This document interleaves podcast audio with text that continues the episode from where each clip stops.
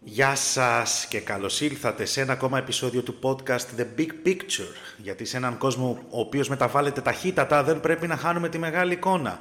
Σήμερα, Κυριακή 2 Ιουλίου του 2023. Μπήκε ήδη ο Ιούλιος, έτσι είμαστε για τα καλά μέσα στο καλοκαίρι. Και το σημαντικότερο ίσως όλων, έχουμε μια νέα κυβέρνηση μετά την ολοκλήρωση και του δεύτερου γύρου των βουλευτικών εκλογών. Πριν ξεκινήσω την αναφορά μου στο 14ο, στο σημερινό 14ο επεισόδιο, θα ήθελα να σας ευχαριστήσω όλους όσους έχετε υπομονή και ακούτε ε, αυτά τα επεισόδια για 12, 14, 16, 20 λεπτά, εξαρτάται τη διάρκεια του καθενός. Και σας υπόσχομαι ότι θα συνεχίσω, θα συνεχίσω με τον ίδιο ρυθμό για διάφορα θέματα τα οποία αφορούν τις διεθνείς σχέσεις, αφορούν την Ελλάδα, αλλά όχι μόνο, αφορούν, αφορούν και τη γειτονιά μας, αλλά και τον κόσμο.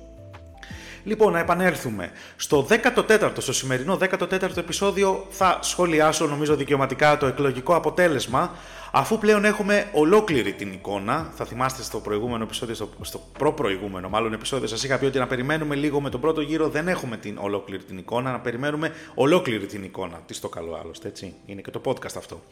Ε, και ξέρουμε πλέον τη σύνθεση της Νέας Βουλής αλλά και της κυβέρνησης μια μικρή αναφορά στο εκλογικό αποτέλεσμα ξανά, και νομίζω ότι το, το γνωρίζετε ήδη. Πρώτη και καλύτερη φυσικά η Νέα Δημοκρατία, η οποία συγκέντρωσε το 40,55% των, των ψήφων και το, κάτι που μεταφράζεται σε 158 έδρες Αξιωματική αντιπολίτευση ο ΣΥΡΙΖΑ με μόλις 17,84% και 48 έδρες που μαθαίνω ότι ίσως χάσει μία η οποία θα μεταβιβαστεί είτε στο ΚΚΕ είτε σε κάποιο άλλο κόμμα είτε στην πλεύση ελευθερίας αλλά μην να το δούμε. Τρίτο το ΠΑΣΟΚ κίνημα αλλαγής με 11,85% το οποίο μεταφράζεται σε 32 έδρες.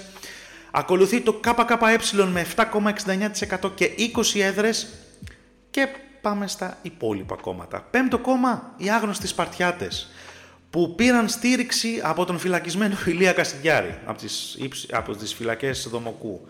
Τους υποστήριξε και έκαναν έναν αγώνα απίστευτο το τελευταίο διάστημα και από εκεί που δεν τους γνώριζε κανένας, τώρα ξαφνικά μιλάνε όλοι για αυτούς. Ε, το ακροδεξιό αυτό μόρφωμα, γιατί περί αυτού πρόκειται, κακά τα ψέματα, κέρδισε το 4,64% των ψήφων το οποίο μεταφράζεται σε 12 έδρες στη Νέα Βουλή. Όλοι οι άνδρες, καμία γυναίκα, έχει και αυτό τη σημασία του, απλά το αφήνω. Ε, ακολουθείται από την ελληνική λύση, η οποία συγκέντρωσε το 4,44% και τις ίδιες έδρες 12. Η Νίκη έλαβε 3,69% και 10 έδρες και στο τέλος κατόρθωσε να εισέλθει στη Νέα Βουλή η Πλεύση Ελευθερίας, η οποία συγκέντρωσε το 3,17% των ψήφων, το οποίο μεταφράζεται σε 8 βουλευτές. Τώρα, η πρώτη παρατήρηση είναι πως έχουμε για πρώτη φορά στη μεταπολίτευση οκτα, οκτακομματική βουλή, οκτώ κόμματα στη βουλή και μάλιστα τρία από αυτά είναι δεξιότερα της Νέας Δημοκρατίας. Επίσης βλέπουμε πως, πως η αριστερά είναι κατακαιρματισμένη σε μια μεταβατική εποχή που έχω την αίσθηση ότι το υπέρτατο ζητούμενο σε αυτή τη μεταβατική περίοδο είναι η σταθερότητα και η ασφάλεια. Κάτι το οποίο θα το δούμε πολλές φορές και κάτι το οποίο συζητήθηκε. Τώρα, επίσης, και ίσως το σημαντικότερο όλο είναι η αποχή. Και δεν νομίζω ότι μιλάνε πάρα πολύ για την αποχή. Έκανε ρεκόρ. Η αποχή έκανε ρεκόρ. 48%. Το οποίο μεταφράζεται σε 52,83% συμμετοχή. 52% του εκλογικού σώματος. Αυτό πρέπει να ληφθεί πάρα πολύ σοβαρά υπόψη.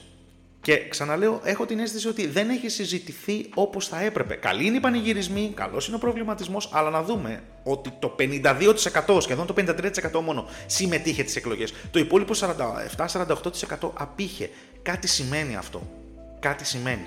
Και θα πρέπει να αναλυθεί. Για εμένα, αν ε, ρωτάτε τη γνώμη μου, για μένα σημαίνει ότι είναι μια γενικότερη αποδοκιμασία του πολιτικού συστήματος. Το οποίο είναι πάρα πολύ επικίνδυνο. Και θα πρέπει να αλλάξει. Τώρα, Στη μελλοντική βουλή θα αναφερθούν οι αρχηγοί για την ψήφο του ελληνικού λαού, είτε πανηγυρίζοντας είτε με, δια... με προβληματισμό. Όμως, καλό θα ήταν να θυμηθούν αυτό το τεράστιο 47-48% του ελληνικού λαού που απήχε, εκφράζοντας αυτό που είπα πριν, τη συνολική τους απαξίωση για το πολιτικό σύστημα. Πρέπει να μείνουμε σε αυτό, δεν πρέπει να το προσπεράσουμε έτσι απλά. Και εντάξει, εννοείται ότι αυτά θα μεταφραστούν, τα αποτελέσματα μπορούν να μεταφραστούν κατά το δοκούν από τον καθένα. Απλά σας λέω τη δικιά μου υποκειμενική και ταπεινή ε, γνώμη. Τώρα, η Νέα Δημοκρατία. Η Νέα Δημοκρατία νίκησε με μεγάλη διαφορά και παγίωσε την αυτοδυναμία της στην Βουλή. Τώρα, μένει να δούμε αν αυτή η μεγάλη νίκη θα επιφέρει συμπτώματα αλαζονία, κάτι το οποίο δεν το αποκλείω. Δυστυχώς δεν το αποκλείω. Τώρα, όσον αφορά την ίδια την κυβέρνηση, έχω κάποιες παρατηρήσεις. Γιατί είχαμε και, την, και τον σχηματισμό της κυβέρνησης και την ανακοίνωση των ονομάτων. Τώρα, πρώτη παρατήρηση. 64 άτομα. Τώρα, εγώ υπολογίζω και τους υπουργούς επικρατείας και τους υφυπουργούς παρά το πρωθυπουργό και τον κυβερνητικό εκπρόσωπο. Θα δείτε σε, σε άλλες μετρήσεις μπορεί να είναι 60, 62. Εγώ τους υπολογίζω 64. Τώρα, αυτό είναι ένα μικρό και ευέλικτο σχήμα. Σοβαρά μιλάμε τώρα. Τώρα, όταν κράτη με μεγαλύτερους πληθυσμούς, θα το είδατε φαντάζομαι, γιατί κυκλοφόρησε στο, στο ίντερνετ. Κράτη με μεγαλύτερους πληθυσμούς και πιο ανεπτυγμένα, κακά τα ψέματα. Γαλλία, Ιταλία, Ηνωμένο Βασίλειο, Γερμανία έχουν πολύ μικρότερα κυβερνητικά σχήματα. Και διάβαζα ακριβώς αυτή τη λίστα με τα κράτη της Ευρωπαϊκής Ένωσης. Η Ελλάδα των 10 εκατομμυρίων έχει μακράν το, μεγα... το μεγαλύτερο υπουργικό σχήμα. 62-64, όσο θέλετε πείτε. Το αμέσως επόμενο νομίζω είναι κάπου στα 20-25. Και κυρίως κυμαίνεται από 7, 10, 15, 20 εκεί. Τώρα, δεν είναι πλέον το ζητούμενο ένα μικρό και ευέλικτο, ευέλικτο σχήμα. Το έχουμε εγκαταλείψει αυτό γιατί είχα την αίσθηση ότι ήταν. Εντάξει, καταλαβαίνω ότι πρέπει να υπάρχει μια εσωκομματική ισορροπία. Εντάξει, γιατί αυτό ξεκάθαρα είναι εσωκομματική ισορροπία. Όμως, αυτό κατά τη γνώμη μου είναι εντελώς, μα εντελώς αχρίαστα μεγάλο σχήμα. Και σίγουρα αυτό δεν είναι επιτελικό. Γιατί χρειαζόμαστε και το επιτελικό κράτος. Έτσι. Κλείνουμε την πρώτη παρατήρηση. Πάμε στη δεύτερη είναι βήμα, το θεωρώ βήμα προς τη σωστή κατεύθυνση, τη μείωση του μέσου όρου ηλικίας. Εντάξει, του, της κυβέρνησης, αλλά και την αύξηση του αριθμού των γυναικών. Πιο συγκεκριμένα, έχουμε πλέον 15 γυναίκες. Στην προηγούμενη κυβέρνηση είχαμε 9. Έτσι. Είναι 4 υπουργοί. Εντάξει, δεν χρειάζεται να σας πω τα επίθετα τώρα, αλλά τα έχω εδώ μπροστά μου πρόχειρα. 4 υπουργοί, μία αναπληρώτρια υπουργός και 10 υφυπουργοί. Βέβαια, ακόμα μιλάμε για ένα ποσοστό της τάξης του 25%. Δηλαδή το 1 τέταρτο του Υπουργικού Συμβουλίου είναι γυναίκες.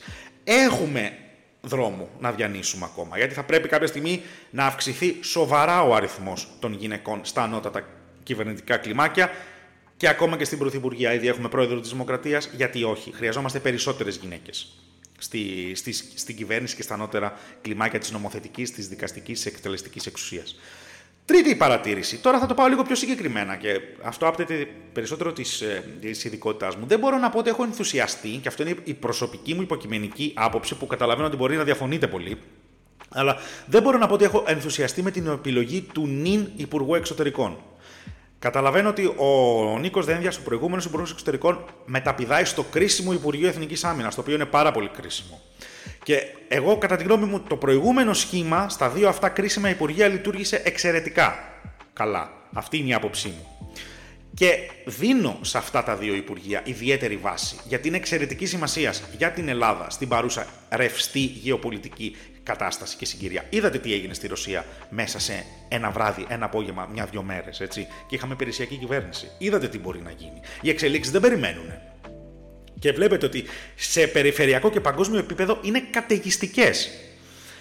Και συμφωνεί μαζί μου και το ΦΕΚ, γιατί δεν ξέρω αν το γνωρίζετε. Εκδόθηκε το ΦΕΚ που καθορίζει την τάξη του Υπουργείων. Και το Υπουργείο Εξωτερικών είναι δεύτερο, με το Υπουργείο Εθνικής Άμυνας τρίτο τη τάξη. Πίσω μόνο από το Υπουργείο Οικονομικών. Αυτό δείχνει σωστά, κατά τη γνώμη μου, το πόσο σημαντικό θεωρούμε, θεωρεί η ελληνική κυβέρνηση, ε, ε, πόσο σημαντικά θεωρεί η ελληνική κυβέρνηση αυτά τα δύο υπουργεία. Και είναι. Τώρα θα ήθελα να δω τον, τον, τον Πιερακάκη ως Υπουργό Παιδείας. Αλήθεια, μου κίνησε το ενδιαφέρον. Α, γιατί, κατά τη γνώμη μου, στον τομέα της παιδείας χωλένουμε δραματικά. Σε όλα τα επίπεδα. Θέλετε να το πάτε από το νηπιαγωγείο, δημοτικό, γυμνάσιο, λύκειο, πανεπιστήμια. Χωλένουμε. Εντάξει, και χρειάζονται επιγόντω να ληφθούν συνολικές δράσεις. Συνολικές μακροπρόθεσμες δράσεις. Θα το λέω συνέχεια. Χρειαζόμαστε μακροπρόθεσμο σχεδιασμό. Όχι υπολογίζοντας πάντα μία τετραετία, έναν πολιτικό κύκλο μιας κυβέρνησης. Πρέπει να κοιτάξουμε πιο μακριά. Τώρα, στα υπόλοιπα Υπουργεία δεν μπορώ να πω πως είμαι ενθουσιασμένος με το Υπουργείο Πολιτισμού, αλλά και το Υπουργείο Κλιματικής Κρίσης και Πολιτικής Προστασίας.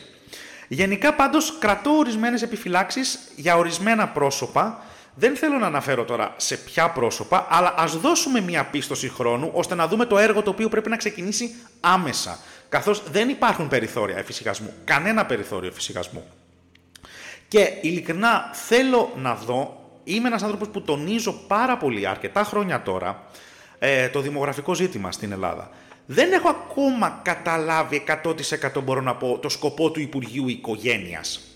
Χρειάζεται Υπουργείο Οικογένειας για να καταστρωθεί ένα μακροπρόθεσμο σχέδιο για την ανάσχεση του δημογραφικού ζητήματος. Θα ήθελα τη γνώμη των ειδικών και θα ήθελα να δω λίγο το σκεπτικό πίσω από την ίδρυση του Υπουργείου Οικογένειας. Κρατάω μια μικρή επιφύλαξη γι' αυτό. Τώρα, ας περάσουμε στην αντιπολίτευση. Εκεί νομίζω ότι η απογοήτευση είναι μεγαλύτερη. Εντάξει, είναι ξεκάθαρο ότι είναι μεγαλύτερη. Ο ΣΥΡΙΖΑ γνώρισε ξεκάθαρη ήττα, πολλοί την αναφέραν ως στρατηγική ήττα, αφού δεν κατάφερε να πείσει ούτε όσους τον ψήφισαν στον Α γύρο, στον πρώτο γύρο. Έτσι, είχε ακόμα μικρότερο ποσοστό. Τώρα στη Νέα Βουλή θα διαθέτει 48 ίσως 47 βουλευτές, θα δούμε. Και τώρα σκεφτείτε, μια πρόταση μομφής κατά της κυβέρνησης απαιτεί τουλάχιστον 50 βουλευτές. Ενώ μια πρόταση για τη σύσταση εξεταστικής επιτροπής, διάβαζα, απαιτεί 60 βουλευτές. Τι θέλω να πω με αυτό; Είναι πολύ απλό ότι ο ΣΥΡΙΖΑ ως αξιωματική αντιπολίτευση δεν διαθέτει καν τον αριθμό τον απαιτούμενο. Δηλαδή εκείνα τα όπλα της αξιωματικής αντιπολίτευσης, ώστε να ασκήσει μια, μια πιο αποτελεσματική πίεση στην κυβέρνηση. Με άλλα λόγια, πώς μεταφράζεται αυτό, ότι το βάρος του ελέγχου της αντιπολίτευσης δεν πέφτει μόνο στην αξιωματική, δεν πέφτει μόνο στο ΣΥΡΙΖΑ, πέφτει σε παραπάνω από ένα κόμματα. Και για να είμαι ειλικρινής 100% δεν κατάλαβα την τακτική του ΣΥΡΙΖΑ στις εκλογές αυτές. Πολλές φορές στελέχη του μου έδιναν την εντύπωση ότι είτε δεν θέλουν να κερδίσουν, δεν θέλουν να, να νικήσουν τις εκλογές, και γιατί έκαναν τα πάντα να υπονομεύσουν τις δικές τους θέσεις. Με άστοχες τοποθετήσεις. Τουλάχιστον άστοχες τοποθετήσεις. Αυτό γκολ, όπως θέλετε πείτε τα. Επίσης, και το βασικότερο πρόβλημα του ΣΥΡΙΖΑ, δεν θεωρώ ότι έπιασε το παλμό της κοινωνίας και το ζητούμενο που ανέφερα στην αρχή του επεισοδίου ότι είναι η σταθερότητα και η ασφάλεια. Δεν νομίζω ότι το αντιλήφθηκα. Και θέλω να ολοκληρώσω για τον ΣΥΡΙΖΑ, γιατί μόλις ε, πρόσφατα, αυτή την εβδομάδα, ε, ανακοινώθηκε η απόφαση του Αλέξη Τσίπρα να παραιτηθεί από την ηγεσία του κόμματος και να μην είναι εκ νέου υποψήφιος. Αυτό θεωρώ ότι κινείται προς τη σωστή κατεύθυνση πλέον, έτσι. Το κόμμα πρέπει να αναδιοργανωθεί ώστε να αποτελέσει μια αποτελεσματική αντιπολίτευση και να διεκδικήσει ξανά την κυβέρνηση ως κόμμα εξουσίας. Ο Αλέξης Τσίπρας, ναι, ανέλαβε ένα μικρό κόμμα του 3% σε μια πάρα πολύ δύσκολη συγκυρία, α, και για τη χώρα και για, τη, και για το λαό της και το έκανε κυβέρνηση. Τώρα, ο ιστορικός του μέλλοντος, κατά τη γνώμη μου, θα κρίνει πιο αντικειμενικά. Δεν είμαστε στη θέση ακόμα να κρίνουμε, γιατί είναι πάρα πολύ νοπά όλα όσα έχουν γίνει τα τελευταία χρόνια. Οπότε, ο ιστορικός του μέλλοντος θα τον κρίνει για τις ορθές του αποφάσεις αλλά και τα λάθη του. Αλλά, θα το πω αυτό, σε μια χώρα που κυριαρχεί η οικογενειοκρατία, το ξέρετε αυτό, η πορεία του Αλέξη Τσίπρα είναι τουλάχιστον αξιομνημόνευτη. Εντάξει. Αλλά για μένα η αλλαγή δεν πρέπει να περιοριστεί στον ηγέτη που σωστά ανέλαβε το, την ευθύνη για τις συνεχόμενες βαριές ήττες. Έτσι, γιατί έχουμε δημοκρατία. Τίποτα δεν μένει ε, για πάντα. Και αυτό είναι το όμορφο της δημοκρατίας. Πρέπει να ανανεώνονται πρόσωπα. Πρόσωπα, όχι πρόσωπο. Θα πρέπει να υπάρχει άμεση ανανέωση του στελεχειακού δυναμικού του κόμματος, το οποίο θα πρέπει να προσαρμοστεί επιτέλους στους όρους του πολιτικού παιχνιδιού του σήμερα όχι του μνημονίου, όχι εκείνης της τοξικής περίοδου. Και αυτό θα πρέπει να το σκεφτεί γιατί πέρα από τις κομματικές σας πεπιθήσεις κτλ. Εντάξει, το καταλαβαίνω. Για την ποιότητα της δημοκρατίας μας χρειάζεται και ισχυρή κυβέρνηση, αλλά κυρίως χρειάζεται ισχυρή αντιπολίτευση. Δεν είναι καλό να μην υπάρχει αντιπολίτευση στη χώρα. Όποιο κόμμα και να υποστηρίζετε, ακόμα και δεξιοί να είστε και νεοδημοκράτες να είστε, χρειάζεται ισχυρή αντιπολίτευση για την ποιότητα της ίδιας της δημοκρατίας. Και νομίζω σε αυτό κανένας δεν διαφωνεί. Ότι όλοι πρέπει να νοιαζόμαστε για την ποιότητα της δημοκρατίας. Τώρα να περάσουμε στο Πασόκ. Το οποίο θα μπορούσε να είναι η έκπληξη των εκλογών, Εντάξει, θα μπορούσε να πλησιάσει περισσότερο το ΣΥΡΙΖΑ ή ακόμα και να τον ξεπεράσει. Είχαν δημιουργηθεί πολλές προσδοκίες. Όμως, κατά τη γνώμη μου, στάθηκε και αυτό κατώτερο της περίστασης, αφού δεν μπόρεσε να υποφεληθεί ουσιαστικά της πτώσης του ΣΥΡΙΖΑ. Της ραγδαίας πτώσης του ΣΥΡΙΖΑ, έτσι. Τώρα, μάλιστα, απόλυσε ψήφους έτσι και από τις ε, προηγούμενες εκλογές, τον πρώτο γύρο. Και νομίζω ότι αυτά τα χρόνια που έρχεται στη Νέα Βουλή θα παλέψει με το ΣΥΡΙΖΑ, θα συγκρουστεί με το ΣΥΡΙΖΑ για την κυριαρχία στην κέντρο αριστερά η οποία σε μεγάλο βαθμό έχει παραλύσει. Και αυτό δεν είναι καλό. Τώρα τα κόμματα αντί για την, τα δύο κόμματα αντί για την παράθεση, που νομίζω ότι αυτό θα είναι στην κορυφή της ατζέντας τους, θα πρέπει να συνεργαστούν τουλάχιστον σε ζητήματα που μπορούν να συνεργαστούν, ώστε να αποτελέσουν μια πιο αξιόπιστη αντιπολίτευση στην κυβέρνηση της Νέας Δημοκρατίας. Είναι δύσκολο με τον πολιτικό πολιτισμό της Ελλάδας, αλλά δεν είναι ακατόρθωτο, έτσι. Αλλά μένει να το δούμε και αυτό στο μέλλον. Και επίσης, κατά την ταπεινή μου άποψη, νομίζω ότι πρέπει να ανοίξει και στο Πασόκ η συζήτηση για το ζήτημα του αρχηγού του. Μιας και ο Νίκος Ανδρουλάκης δεν νομίζω τελικά ότι έπεσε, έπεισε, συγγνώμη, έπεισε για το ηγετικό του προφίλ. Τώρα, το ΚΚΕ σταθερά διαθέτει ένα πολύ συγκεκριμένο πυρήνα, α, το οποίο του προσφέρει ένα πολύ συγκεκριμένο ποσοστό πάντα σε κάθε εκλογική αναμέτρηση. Νομίζω ότι θα έχει ενδιαφέρον για αυτή τη Βουλή η αντιπαράθεση του ΚΚΕ με τα άλλα κόμματα, τα νέα κόμματα που μπήκαν στη Βουλή και ειδικά τους παρτιάτες, την νίκη και την ελληνική λύση. Θα έχει ένα ενδιαφέρον. Ελπίζω να μην γίνουμε Σικάγο, ελπίζω να μην δούμε σκηνές ε, που ξέρετε. Παλιότερα με τη Χρυσή Αυγή βλέπαμε κάποιες σκηνές απειρουκάλους που δεν τιμούσαν κανέναν. Και τώρα ας περάσουμε στα νέα κόμματα. Και θα ξεκινήσω με τους Παρτιάτες. Τώρα, για μένα είναι ένα εντελώς άγνωστο σε μένα κόμμα, το οποίο έγινε γνωστό απλώς γιατί, ο, όπως είπα, ο φυλακισμένος Ηλίας Καστιδιάρης στις, στην ύψη, στις ύψιστες φυλακές ασφαλείας του Δομοκού το υποστήριξε. Ο καταδικασμένος πρώην Χρυσαυγίτης, έτσι να υπενθυμίσω σε περίπτωση που το έχουμε ξεχάσει. Τώρα, δεν ξέρω καν αν έχουν γραφεία. Δεν ξέρω πού έχουν γραφεία, δεν ξέρω τα βιογραφικά των υποψήφιων, δεν ξέρω ποιοι τελικά μπήκαν. Ξέρω ότι είναι μόνο άντρες. Τώρα, από το λίγο που έχω δει, έχω να πω ότι είναι θλιβερό. Είναι θλιβερό ότι ορισμένοι συμπολίτες μας ε, ψηφίζουν αυτό το κόμμα και το, και το οποίο μπαίνει στη Βουλή υποσχόμενο δεν ξέρω και εγώ τι. Πραγματικά. Αντιλαμβάνομαι, δεν θα κατηγορήσω. Το να κατηγορήσει τους άλλους είναι πάρα πολύ εύκολο. Αντιλαμβάνομαι ότι οι πολίτες αυτοί επιζητούν μία εναλλακτική, τουλάχιστον έτσι το μεταφράζω εγώ. Έτσι το αντιλαμβάνομαι, ότι επιζητούν μία εναλλακτική μη δοκιμασμένη. Καθώς έχουν απογοητευτεί από, το πολιτικό σύστημα. Έχουν άδικο, θα σας έλεγα πως όχι. Αλλά τι να πω. Εντάξει, θέλεις μία εναλλακτική λύση, αλλά λίγο, ρε παιδιά, ας ανοίξουμε και ένα βιβλίο. Α δούμε λίγο. Α δούμε λίγο μακροπρόθεσμα. Εντάξει δεν θα πάρουμε την Κωνσταντινούπολη. Δεν θα κάνουμε αυτές οι εθνικιστικές κορώνες που, που ακούω κατά καιρούς κτλ. Όχι για την Κωνσταντινούπολη. Γενικά αυτά τα εθνικιστικά τσιτάτα που ακούω. Με τόσα που έχουν γίνει στην Ελλάδα δεν έχουμε μάθει πια. Δεν έχουμε μάθει. Και δεν κρίνω κανέναν, εντάξει, αλλά θα πω αυτό. Ο πατριωτισμός είναι παραδοσιακά το τελευταίο καταφύγιο των απαταιώνων. Και το μόνο που πετυχαίνουν αυτοί οι απαταιώνες είναι να, να μολύνουν τον υγιή πατριωτισμό αυτό. Μην ακούτε, ή μάλλον όταν ακούτε πάρα πολλές εθνικές κορώνες, να κρατάτε πάντα μικρό καλάθι. Δεν, επίσης, δεν θεωρώ ότι όλα αυτά τα κόμματα εκφράζουν ακραίες απόψεις, έτσι, ότι είναι ακροδεξιά κόμματα. Και τα τρία εννοώ. Εντάξει, φυσικά μέχρι αποδείξεως του αντιθέτου. Τουλάχιστον για την ελληνική λύση και την νίκη. Θα πω ναι ότι είναι δεξιότερα της Νέας Δημοκρατίας. Έχω όμως την αίσθηση ότι εκφράζουν ένα περισσότερο συντηρητικό τμήμα της ελληνικής κοινωνίας. Που κακά τα ψέματα υπάρχει. Υπάρχει το συντηρητικό τμήμα εκείνης της ελληνικής κοινωνίας που έχει περάσει πάρα πολλά. Τώρα ναι, οι Σπαρτιάτε τους θεωρώ περισσότερο ακροδεξιούς, η αλήθεια είναι. Τώρα, και είναι φυσικά οι, οι, οι υποκειμενικές μου απόψεις αυτές, έτσι. Και εννοείται ότι δεν είναι παγιωμένες απόψεις. Θέλω να δω και εγώ την πορεία και την ρητορική των εκπροσώπων αυτών των κομμάτων, αν και φαντάζομαι πάνω κάτω τι να περιμένω. Οπότε εννοείται εδώ θα είμαστε να το συζητάμε. Τώρα, το πολιτικό σύστημα με τις παθογένειές του έχει διαχρονικά τεράστιες ευθύνες. Όμως, να μην παραβλέπουμε και την ευθύνη που έχουμε εμείς ως πολίτες μιας δημοκρατικής χώρας. Και αυτό ήταν που ήθελα να πω. Από αυτά τα τρία κόμματα Τώρα, αυτά τα τρία κόμματα θεωρώ ότι μπορεί να προκαλέσουν προβλήματα από τα δεξιά της Νέας Δημοκρατίας, η οποία θα αναγκαστεί εκ των πραγμάτων να ακολουθήσει μια πιο σφιχτή εξωτερική πολιτική. Βλέπε μεταναστευτικό, ας πούμε. Δεν θέλω τώρα να σχολιάσω, το άκουσα και αυτό και είμαι σίγουρος ότι θα, το ακούσατε κι εσείς. Δεν θέλω να σχολιάσω την υποτιθέμενη σύνδεση των κομμάτων της νίκης, της ελληνικής λύσης κτλ. με τη Ρωσία, με τους ρωσικούς μηχανισμούς προπαγάνδας κτλ. Δεν θέλω να το σχολιάσω γιατί είναι σε επίπεδο φημών. Τώρα, αν αποδειχθεί κάτι, εννοείται ότι εδώ είμαστε να το σχολιάσουμε και να πω απλά, χωρίς να θέλω να υπονοήσω τίποτα, ότι δεν θα ήμουν, δεν θα ήμουν εντελώς έκπληκτος.